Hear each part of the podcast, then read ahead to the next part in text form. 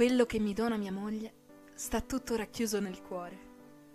Lo raggiungo, basta poco, un'immagine, un suono, mi ci tuffo dentro e ripasso i miei giorni, la nostra storia, e scopro che il suo amore è da sempre, non solo dal primo giorno.